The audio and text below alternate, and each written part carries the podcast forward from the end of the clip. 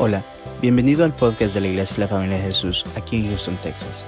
Si te gusta nuestro contenido, por favor déjanos un buen review y síguenos en las redes sociales. Nuestra visión como iglesia son las familias. Esperamos que este episodio sea de mucha bendición para tu vida. Somos tu familia. Esta serie de Real Sacerdocio, Como iglesia, como título de este sermón le he seguir el puesto Real de Sacerdocio, la bendición Nuestros padres del Edén. No vamos del Edén. No vamos a a hablar nuevamente de, no los, lo de, de a Adán y. Eva, eso ya lo pasamos, estábamos viendo cómo Dios nos escogió, nos escogió como un real sacerdocio. Cuando hablamos de real no significa verdadero en el sentido de la palabra verdadero, sino de realeza, que somos reyes y sacerdotes, esa dualidad que Dios nos dio, esos dos, eh, dos ministerios de ser gobernantes, pero al mismo tiempo ser siervos, ¿sí? de tener autoridad, pero al mismo tiempo saber sacrificarnos los unos por los otros. eh, así como Cristo se sacrificó y hablamos y decíamos eh, en, el jardín del Edén la mujer y el hombre hicieron lo que les parecía fácil y conveniente.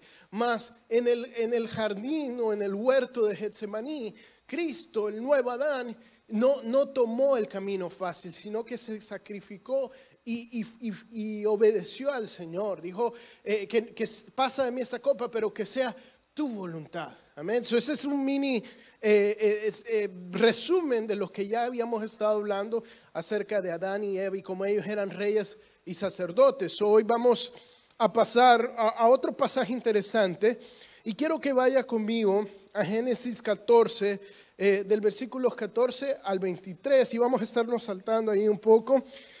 Eh, pero dice así, este es un- uno de los pasajes más, eh, tal vez con el de Enoch y Jetro, pero es uno de los pasajes más interesantes porque es como que sale de la nada y se va de la nada y es como que quedamos, ok, ¿qué acaba de pasar acá? So, vamos a Génesis 14, eh, capítulo 14, versículos 14 al 23. Dice así, oyó Abraham que su pariente estaba prisionero y armó a sus criados, los nacidos de su casa, 318, y los siguió hasta Dan. Y cayó sobre ellos de noche, él y sus siervos, y les atacó y les fue siguiendo hasta Joba, al norte de Damasco. Y recobró todos los bienes y también a Lot y su pariente y sus bienes y las mujeres y demás gente. Cuando volvía de la derrota de Kedor, Kedor Laomer y de los reyes que con él estaban, salió el rey de Sodoma a recibirlo al valle de Saba, que es el valle del rey. Entonces Melquisedec, rey de Salem y sacerdote de- del Dios Altísimo, sacó pan y vino y le bendijo diciendo, bendito sea Abraham del Dios Altísimo, creador de los cielos y la tierra, y bendito sea el Dios Altísimo que entregó tus enemigos en tus manos, y le dio a Abraham los diezmos de todo. Entonces el rey de Sodoma dijo, de Sodoma dijo a Abraham, dame las personas y toma para ti los bienes. Y respondió Abraham al rey de Sodoma, he alzado mi mano a Jehová, Dios altísimo, creador de los cielos y de la tierra, que desde un hilo hasta una correa del calzado, nada tomaré de todo lo que es tuyo, para que no digas, yo enriquecí a Abraham excepto solamente que comieron lo, lo que comieron los jóvenes y parte de los varones que fueron conmigo, eh, los cuales tomaron su parte. Amén. So, este es el pasaje y habla de Melquisedec. Este es el único pasaje en la Biblia hebrea que habla de Melquisedec, o sea, el Antiguo Testamento que menciona este personaje. Sale de la nada, no sabemos quién es, no sabemos qué linaje es. Es algo sumamente eh, interesante eh, eh, es- este hombre, este rey y sacerdote. Y es el único explícita- explícitamente, por lo menos en la Biblia hebrea, que lo menciona que era un rey y sacerdote. Tenga en cuenta que el sacerdocio, como lo conocemos hoy, no fue establecido hasta en los tiempos de Moisés, que, que precede más de 400 años eh, o, sigue a más de 400 años después de esto. eh, es que se establece este sacerdocio a través de la, de- la eh, de, de la ley. Y ese sacerdocio era según Aarón, el hermano de Moisés. Entonces sale este, este, este personaje a recibir a, Abraham después de esta victoria y, dice que es sacerdote. Ni siquiera nos explica, para este momento ni siquiera sabemos que es un sacerdote. Y no es cualquier sacerdote de cualquier Dios, es, es, es, un rey y es sacerdote del Dios Altísimo, el mismo Dios que Abraham seguía. ¿Sí? Y hasta, hasta ese momento eh, Dios había tenido, no tenía un pacto especial con ningún tipo de, persona, había, había levantado a, Noé y había estado trabajando eh, como de trasfondo, pero no había, no había tenido relación con, con, con, un ser humano específico aparte de Abraham. Eso es como que nos deja que de dónde sale este hombre. So, vamos a leer un poco eh, más detenido este pasaje y quiero resaltar antes que lo volvamos a hacer algo que, que también tenemos que tener en cuenta y tenerlo como de trasfondo. Abraham, justo antes, este es el inicio del viaje de Abraham. Abraham justo antes de, esto había recibido una promesa de Dios y Dios le había dicho, eh, el, pasaje en el capítulo 12, donde recibe la promesa abrahámica, es uno de los pasajes que más menciona la bendición. Y esto es muy importante. Bendición significa decir bien. Dios le dice a Abraham, le, le dice como cinco veces, te bendeciré. Dice, y haré de ti una gran nación y te bendeciré y engrandeceré tu nombre. Bendeciré a los que te bendijeren y maldeciré a los que te, maldi a los que te maldigan. ¿Sí? Es una promesa que Dios le está haciendo que es paralela o similar a la promesa que Dios da, a la bendición que Dios le da a, Adán y a Eva en el jardín del Edén. Dice que, que, después de que había hecho al hombre a la mujer, los bendijo y les dijo, frut, frut, eh, multiplicaos y fructificad, y subyugar la tierra y reinar sobre todo lo que he creado. So Dios tiene esta, cuando Él escoge a alguien, había escogido a Adán y Eva y ahora vuelve a escoger a Abraham como un nuevo Adán, Dios lo bendice. Dios dice bien de esta persona. Y no solo eso, con Abraham le dice, cualquiera que, que te haga algo malo a ti, se lo pagaré con mal. Y cualquiera que te haga algo bueno a ti, se, será bendecido él también. So, empieza este camino y este viaje. Eh, Abraham sale de su tierra y su parentela con Lot, que no debía de salir con Lot y con su padre, que tampoco debería salir con su padre. Y, en una de esas empiezan a pelear los creados y, el eh, Abraham le dice, mira, mejor separémonos, eh, tú vete acá, yo escoge la tierra, se separan, Lot se va para Sodoma y Abraham se queda en Canaán. En medio de todo esto, hay una guerra entre cuatro reyes y cinco reyes. Usted imagínese una película de esas de, de, medievales que van a la guerra y son reyes contra reyes. Eran todos reyes malos, aquí no había un bando bueno.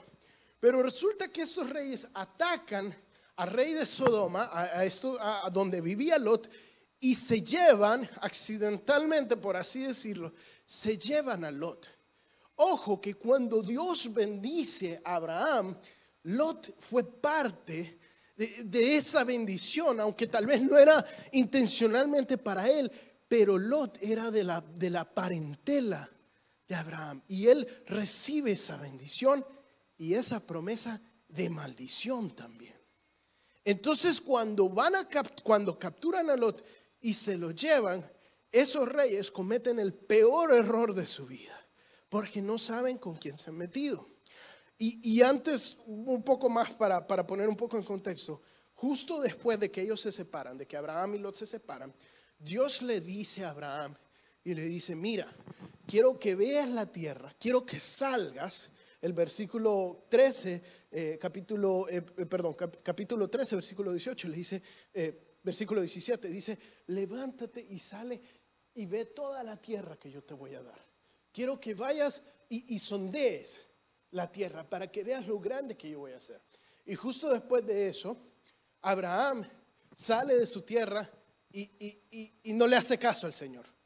No va a ver la tierra, sino que levanta un altar. que nos parece algo muy bonito, pero muestra nuevamente cómo Abraham eh, sigue a Dios, es un hombre de fe, pero no lo sigue del todo. Y de, cuando atrapan a Lot, lo secuestran, vemos lo que sucede aquí. Mire, dice el versículo 14, el capítulo 14 dice, oyó Abraham que su pariente estaba prisionero, armó a sus criados, los nacidos de su casa, 318. Imagínense, Abraham ya era un hombre rico. Él había salido de, de Ur de los Caldeos, había dejado casi todo, pero ya Dios lo había bendecido y tenía muchas pertenencias y muchos hombres nacidos en su casa. 318. Ahora, aunque este es un gran ejército, no es suficiente para pelear con todos esos reyes que se iba a enfrentar. Entonces sale con estos criados, los eh, va los sigue, eh, dice, eh, los sigue hasta Dan. Dan es el territorio más norte, normalmente, de, lo que es Israel.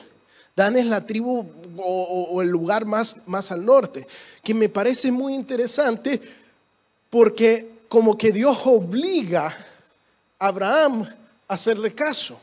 Porque Dios justo antes de esto le había dicho, sal y sondea toda la tierra que yo te voy a dar. Y Abraham fue como que, ok, sí, Dios, te adoro, te alabo, te levanto un altar, pero no voy a hacer eso, ahorita no me voy a ir hasta el final de la tierra. Ah, sí, no, no me vas a hacer caso.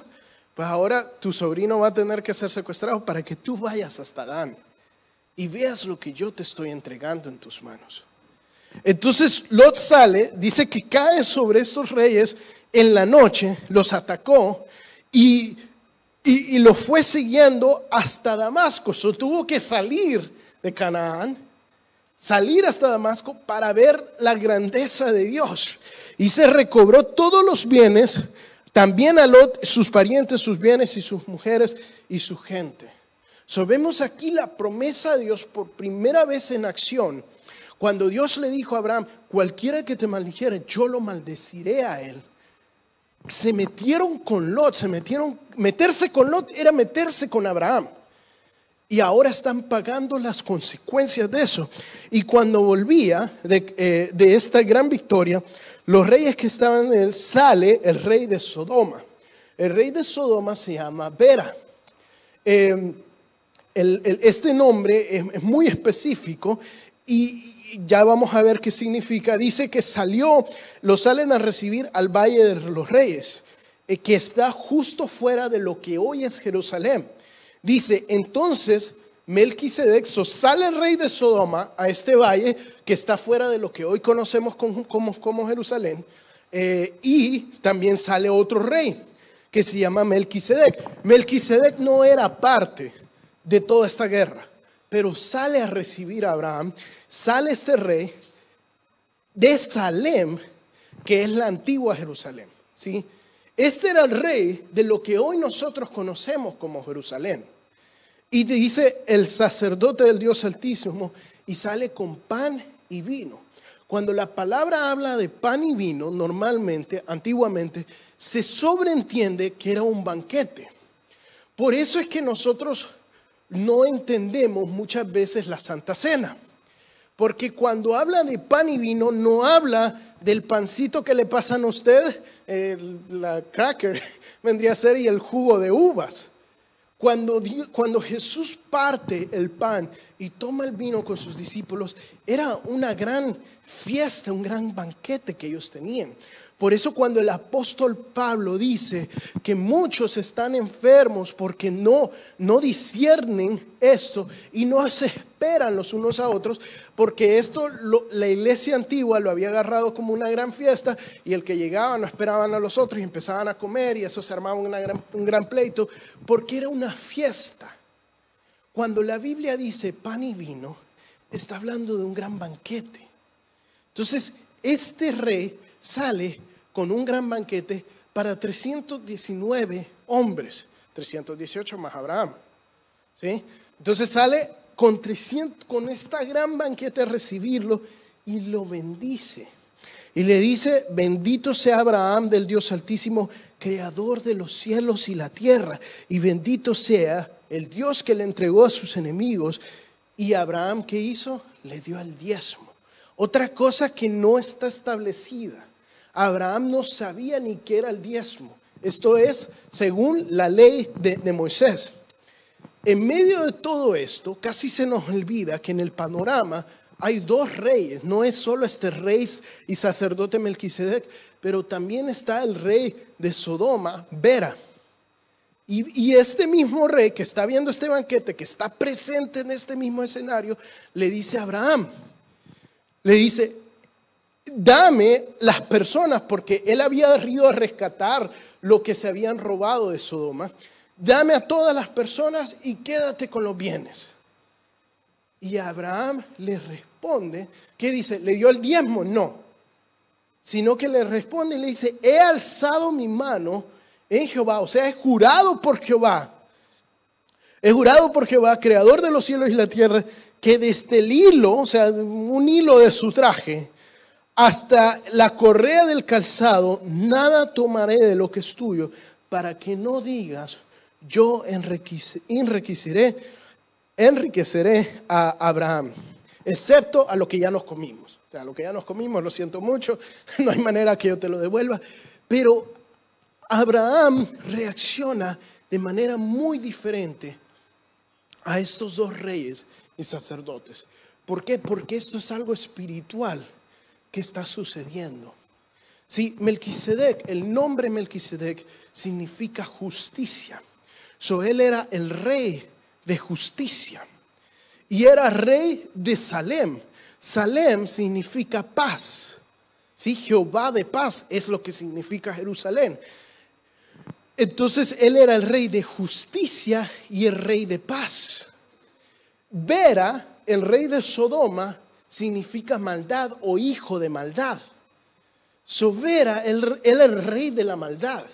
Y Sodoma, que él era el rey de Sodoma, significa fuego. So era el rey de la maldad y el rey del fuego. En un contraste completo el uno con el otro. Estos dos reyes que salen a recibir a, Abraham es como el bien y el mal. Y es como que Dios nos está mostrando que hay dos caminos para escoger acá. Hay dos caminos. En el monte de Jehová, que es Jerusalén, salen dos personas. Después de una gran victoria que Dios le ha dado. Y Abraham tiene que escoger cuál va a seguir.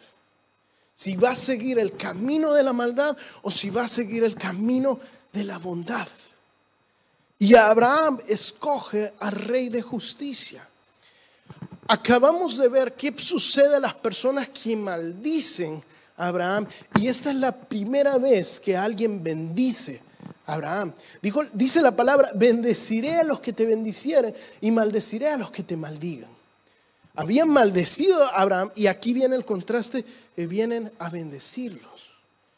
Este rey Melquisedec, rey sacerdote, un real sacerdocio sin linaje, sin, sin, sin futuro, sin pasado, sale a recibir a Abraham y lo bendice.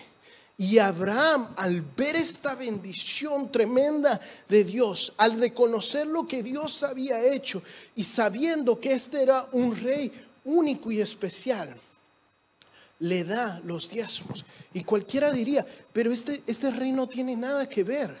O sea, a él no le habían robado nada. ¿Por qué le están entregando los diezmos? Porque Abraham había reconocido que lo que este rey le había dado, la bendición, no solo y el pan y el vino, el banquete espiritual que le había servido, pero esa bendición espiritual era mucho más grande de lo que Abraham le podía dar a él. Y aún así le da el diezmo. Sí, porque el diezmo, lo que nosotros hacemos en representación de lo que Dios nos bendice, es, una parte tan pequeña, tan pequeña de cómo Dios nos bendice.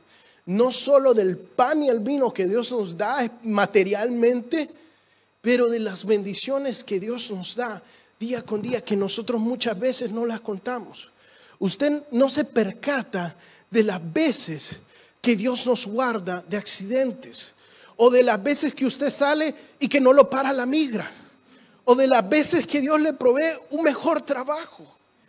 Pero usted es bendecido por Dios, usted ha sido bien dicho por Dios. Y nadie se puede meter, porque meterse con usted es meterse con, la con, la, con el linaje de Abraham. Y meterse con el linaje de Abraham es meterse con Dios. Y Dios lo protege y lo guarda. El problema es que muchas veces no lo vemos y no lo reconocemos como Abraham. Claro, cuando, cuando sale este hombre, le da un gran banquete, le está dando todas estas, eh, eh, esta bendición.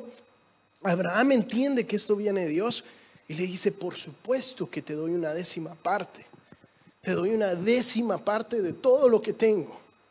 Pero nosotros no podemos captar y entender que esa es la bendición de Dios muchas veces. No, no, no, nos cuesta reconocer lo que Dios está haciendo.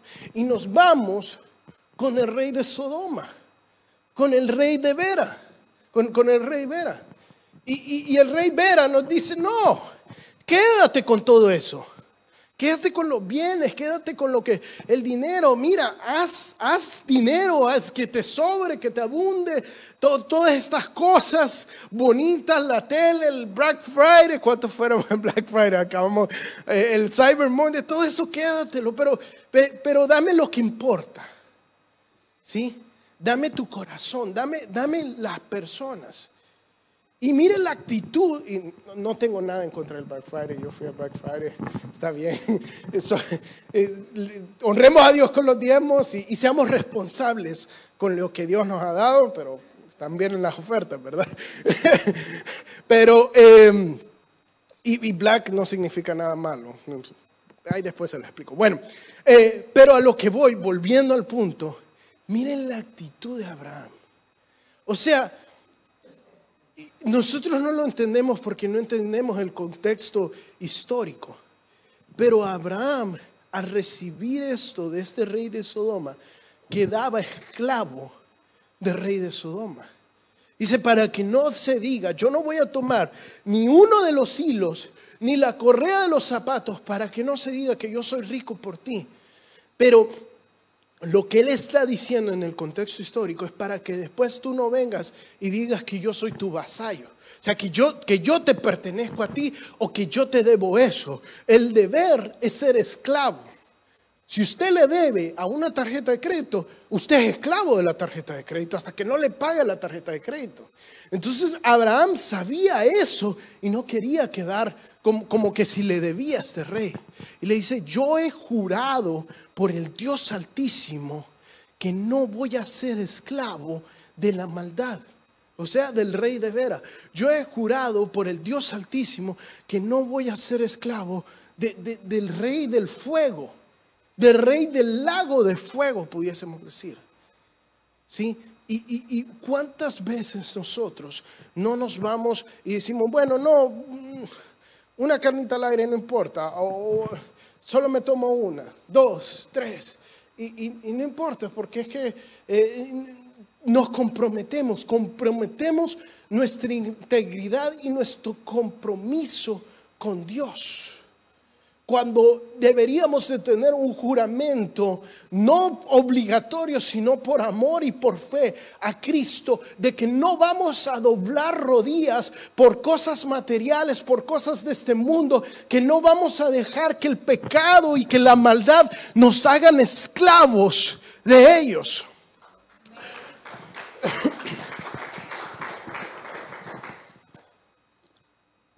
Hay una ilustración que un predicador la, ocupaba mucho y me encanta, porque nos ayuda a entender cómo el pecado nos hace esclavos. Porque muchas veces pecamos y lo vemos como que la regué, metí la pata, me arrepiento y ya está. Y primero Dios que así fuera, pero no siempre es así. Muchas veces, uh, cuenta este predicador que en el Polo Norte, en la Antártica o el Polo Sur, eh, estos lugares donde hay mucha nieve, lo que los cazadores hacen, los, los esquimos, ellos tienen una, una daga, una espada eh, para matar animales, para defenderse. y ellos eh, para traer osos polares o lobos o una buena caza, lo que hacen es que untan esa daga o espada con sangre y eh, ponen la espada en la nieve. Y como estos lugares son muy desolados, eh, estos atraen predadores con, con un sentido del olfato muy desarrollado, como los lobos o, como un oso, que pueden olerlos por mías y mías y mías, la sangre que está en la espada. Entonces cuando, cuando ellos sienten la carnada, cuando sienten el olor, los atraen, los seducen, llegan hasta la espada, llegan hasta, hasta esta carnada y empiezan a, lamer la espada. y, Primero lo que están es eh, eh, comiendo la carnada o la sangre y saboreándose eso, pero eh, con el hielo, em, con, el frío, se les adormece la lengua. Y la, misma espada de lo que están lamiendo les corta su propia lengua. Y entonces, después de un rato, es un poco gráfico, disculpen, después de un rato, la espada se llena de la misma sangre del animal y lo que empiezan a lamer ya no es la sangre de carnada, sino la, su propia sangre. Y se están comiendo básicamente su propia sangre hasta que ellos solos se desangran y se mueren. De la misma manera opera el pecado. Nos atrae eh, con algo seductivo, con algo bueno, y dice, bueno, no está tan mal. Esto que este Señor me está ofreciendo, nadie se va a dar cuenta si yo eh, borro un número acá o si yo hago esto. Nadie se va a dar cuenta si, si, si yo tomo acá, si yo hago esto, mi esposa no se va a dar cuenta, mi esposo, esto y lo otro. Y vamos, vamos dejando que un hilo, ¿sí? una correa de mi zapato, se la vamos entregando al mundo a Satanás lentamente. Y cuando nos damos cuenta, es todo el saco.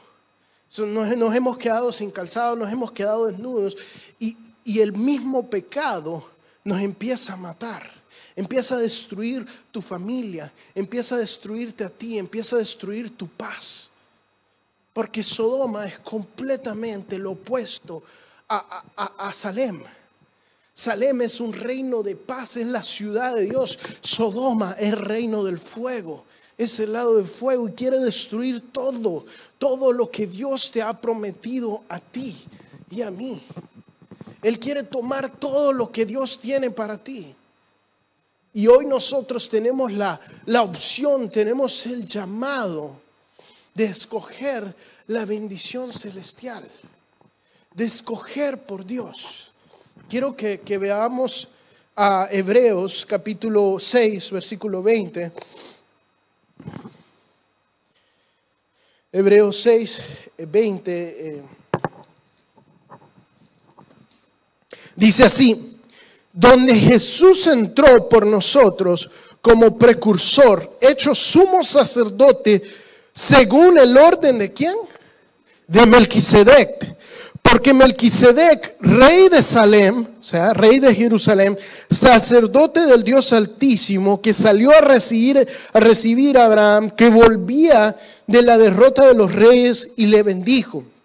A quien asimismo Abraham dio los diezmos de todo, de todo, cuyo nombre significa primeramente rey de justicia y también rey de Salem, esto es rey de paz, sin padre, sin madre, sin genealogía, que no tiene principio de días ni fin de vida, sino hecho semejante a quién?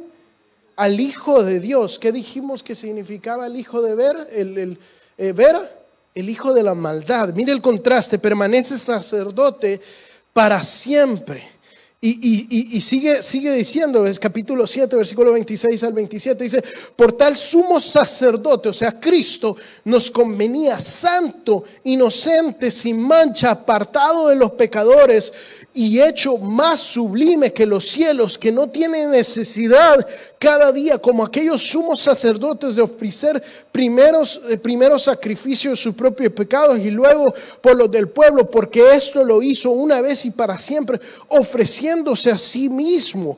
Y, esto sí, el versículo 24 y 26, al 26 del capítulo 9 dice, eh, porque no entró Cristo en el santuario hecho de manos, figura del, verdadero, sino en el cielo mismo, para presentarse ahora por nosotros ante Dios y no para ofrecer muchas veces como entra el sumo sacerdote al lugar santísimo cada año con sangre ajena. De otra manera, lo hubiera sido, hubiera sido necesario padecer muchas veces, pero desde el principio del mundo, pero ahora en la...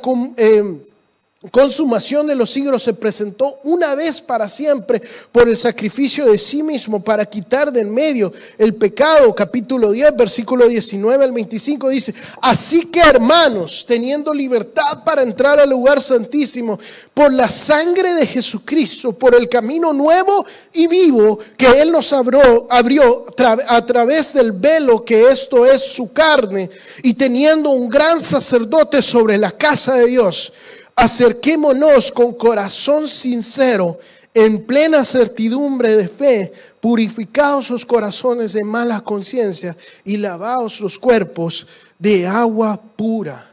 Amén.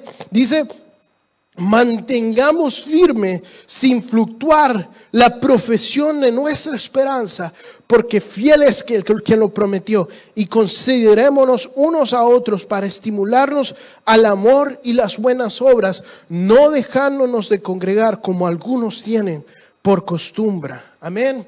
So, eh, básicamente está diciendo acá, Cristo, según el linaje de Melquisedec, Aquel quien Abraham mismo reconoció como sumo sacerdote, que no era según el linaje de Aarón, no era según el linaje de la ley, sino sin linaje, semejante al Hijo de Dios, de, de ahí viene Jesucristo como sumo sacerdote y no un sacerdote que se presentaba año con año para ofrecer sacrificios en lugares terrenales, sino un sumo sacerdote que con su propia sangre y por su propio cuerpo sacrificó no en un tabernáculo hecho por manos de hombre, sino en un tabernáculo celestial para dar una vez y por todas el sacrificio que nos hizo libres, ahora dándonos a nosotros libertad para entrar al lugar santísimo,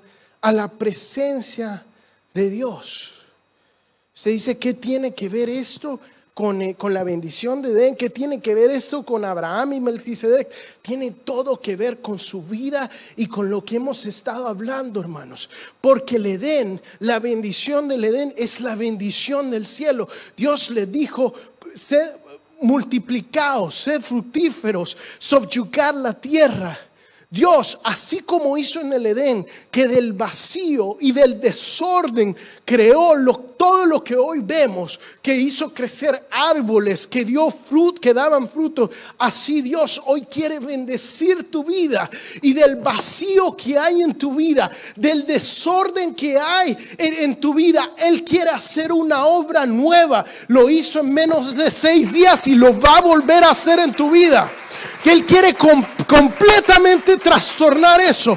Así como Melquisedec bendijo a Abraham, hoy Dios te está bendiciendo a ti. Abraham logró vencer a sus enemigos con una fuerza súper menor. Así tú hoy puedes levantarte creyendo en Dios y conquistar los enemigos que han intentado levantarse en su vida, el pecado que ha intentado robar lo que Dios te había dado a ti. Y no importa lo pequeño que tú seas, tú puedes conquistar eso. Y lo único que Dios quiere, lo único que Dios pide de nosotros es un diezmo. No solo de manera monetaria, sino de manera espiritual. Porque dice el, el, pastor de Hebreos, el escritor de Hebreos, lo que dice, hermanos, Cristo es el sumo sacerdote que nos ha dado entrada al lugar santísimo para que nosotros hoy, teniendo libre entrada, entremos y permanezcamos firmes en el llamado que Él nos hizo. Teniendo libertad no dejándonos de congregar, exhortándonos los unos a los otros Este es tu llamado, hermanos, que de todo tu tiempo, que de toda tu vida, tú le des tan siquiera como mínimo una décima parte de lo que Dios te da a ti. Ese es el, estándar mínimo que Dios tiene. Pero media vez nosotros vamos caminando con fe, media vez nosotros vamos creciendo, vamos entendiendo, porque ¿qué es lo que sucede con Abraham? En este principio de su vida, él le da una décima parte a Dios, pero ya al final de su vida, sobre esta misma región de Moria, Abraham le entrega todo a Dios. Le da a su propio hijo y Dios provee. Si Dios se conforma con una décima parte, pero si tú quieres toda la bendición de Edén, si tú quieres el milagro creativo del Edén sobre tu vida, es necesario que le demos todo, que entremos al, al tabernáculo del cielo que entremos al lugar de encuentro, a la presencia de Dios, a entregar toda nuestra vida por Él, a entregarle todo lo que tenemos. Tú decides hoy, o sigues viviendo con compromisos, dándole al enemigo un hilo de tu traje, una correa de tu zapato, o le das todo a Dios, le das tu vida a Dios en cada momento, en cada victoria, en cada, en cada cosa que, hagas. Eh, leí algo muy interesante. La palabra que, se ocupa de adoración en, el Edén es, eh, en el hebreo es a, boda. Eh, ver si lo estoy. Es A, V de vaca o D, A, H. A boda, sí. Esa misma palabra que se ocupa de adoración eh, en el hebreo es la misma palabra que se ocupa para el trabajo. ¿sí? Eh, a veces se ocupa como adoración y a veces se ocupa como trabajo. Porque eh, en la mente hebrea no hay distinción entre el trabajo y la adoración. Porque ellos han entendido que podemos adorar a Dios con nuestro trabajo. O sea, podemos adorar a Dios en todo lo que hacemos. En cada cosa que tú haces o que tú dices, por pequeña o por grande que sea, tú puedes honrar y dedicárselo a Dios. Pero es nuestra decisión si queremos vivir para Dios o si queremos vivir para el mundo. Si queremos seguir los pasos de Lot y dejar que el enemigo siga robándose lo que Dios nos dio, o si queremos seguir los pasos de Abraham y caminar por fe, seguir por fe. Si yo te invito a que nos pongamos de pie, vamos a, vamos a adorar a Dios.